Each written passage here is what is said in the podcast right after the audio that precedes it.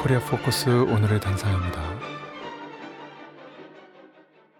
1964년 2월 25일 오늘은 북에서 사회주의 농촌태제가 발표된 날입니다. 김일성 주석은 딱 50년 전 이날 우리나라 사회주의 농촌 문제에 관한 태제라는 노작을 통해 농촌 문제 해결에서 나서는 모든 이론 실천적 문제들에 대한 답을 밝혔습니다. 그래서 북은 이 태제를 사회주의 농촌 건설 강령이라고 부릅니다. 주체 사상의 기치 밑에 사회주의 농촌 건설 위협을 승리적으로 전진시켜 나갈 수 있는 불멸의 대강이 마련됐다고 합니다. 한마디로 북은 김일성 주석이 밝힌 사회주의 농촌 태제에 의해 농촌에서의 사상혁명, 기술혁명, 문화혁명의 3대 과제가 해명되고 농촌 문제의 전국적 해결을 위한 목표, 수단, 방법이 밝혀졌다고 봅니다. 여기서 중요한 개념이 바로 사회주의 완전 승리입니다.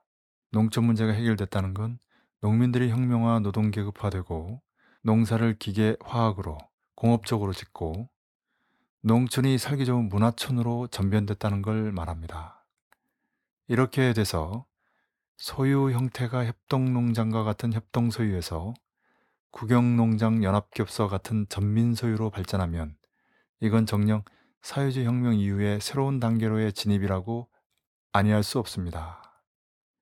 김일성 주석은 이걸 사회주의 완전 승리라고 개념 지으며 나아가 여기까지가 과도기라고 규정했습니다. 이는 소련이 사회주의 혁명까지 우경적으로 짧게 보고 중국이 공산주의 건설까지 작용적으로 길게 보는 각각 우자편향을 다같이 극복하는 이론으로서의 의의가 큽니다.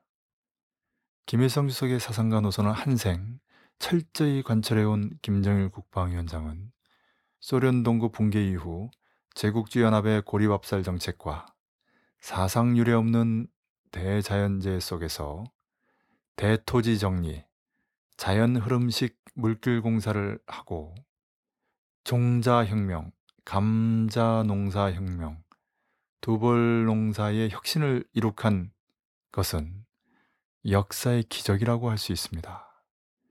김정일 국방위원장이 일촉즉발의 위험천만한 상황에서도 군대를 후방에 돌려 농촌건설에서 주력군으로 활동하게 한 건 그만큼 선대 최고 리더가 제시한 농촌태제의 관철에 사활적인 의의를 부여했기 때문입니다. 김정은 제1비서 역시 최근 사회주의 농촌태제의 기치를 높이 들고 농업생산에서 혁신을 일으키자는 서한을 발표하며 북의 농업근로자들을 크게 격동 분발시키고 있습니다. 구체적으로 알곡생산, 축산, 양어, 과수, 온실농사, 버섯재배에서의 높은 목표를 제시하고 이를 달성하기 위해 주체농법의 요구를 철저히 지키면서 종자혁명을 기본고리로 하여 유기농법, 농산과 축산의 고리형 순환생산체계, 임농복합경영 등 농업의 현대화 수준을 높이는 걸 매우 중시하고 있습니다. 분조관리자의 우월성을 주목하고 분조장의 역할을 높일 때에 대해서도 특별히 강조하고 있습니다. 과연 북이 사회주의 농촌 태제를 완전히 관철하며 사회주의 완전 승리에 이를 날은 언제가 될 것인가?